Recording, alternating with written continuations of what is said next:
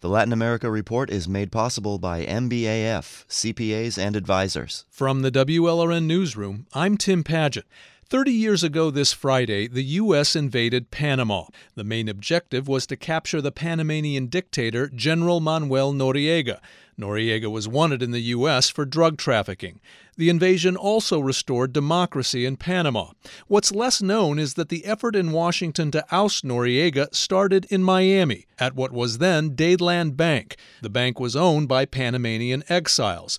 The man who connected those exiles to Congress in the 1980s was a board member of that bank, Miami attorney Sylvan Sonny Holtzman. Holtzman spoke with me about the relationships he helped forge that led to the invasion and to Noriega's arrest, conviction, and 21 years in prison in Miami. Sonny, thank you for talking with us. Thanks for having me. Dadeland Bank had its headquarters at the Dadeland Mall. The exile banker you seemed most directly associated with was Carlos Rodriguez, Panama's future ambassador to the U.S. What did he ask you to do for them? Carlos had a conversation with me where it was their desire to go back to Panama, that they were here indeed in exile. And when they said to you, we want to go back to Panama, that would necessitate ousting Noriega. Exactly. And he asked me, what can we do? Where do we begin?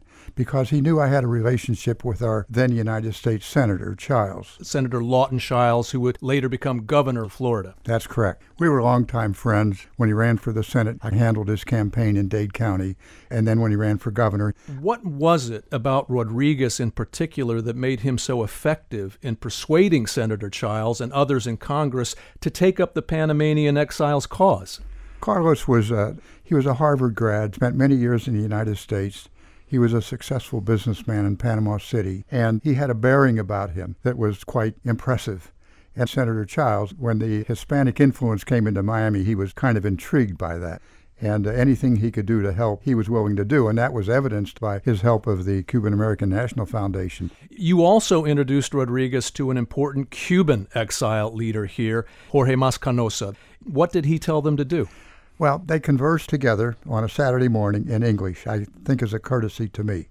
And he talked about the importance of hiring a lobbyist in Washington that knows his way around the Senate, how to support candidates who were in favor.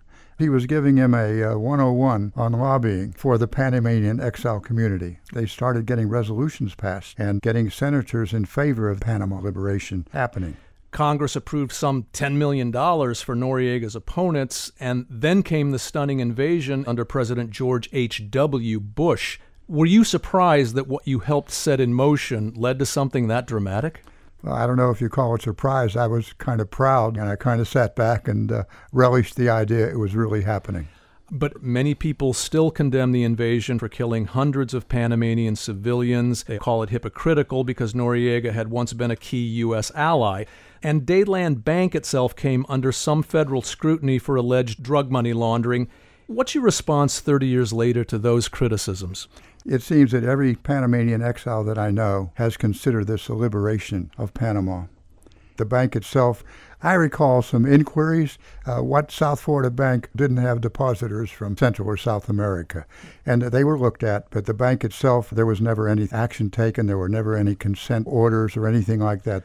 You went on to become the founding chairman of the Miami Dade Expressway Authority, and in 2000 you received Panama's Order of Balboa for having helped restore democracy there. What does that honor mean to you?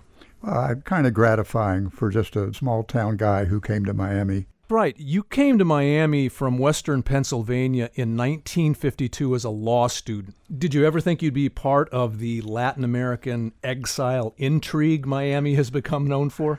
No, not really. Not in the beginning. Not when I became a member of the board of Dadeland Bank. No. I don't think anyone that came to Miami in 1952 would have believed that. Sonny Holtzman is still, at age 89, an attorney in Miami. Among the other exile owners of Dadeland Bank, Guillermo Billy Ford became vice president of Panama, and Roberto Eisenmann became the country's most important newspaper publisher. I'm Tim Padgett in Miami. The Latin America Report is made possible by MBAF, CPAs and advisors.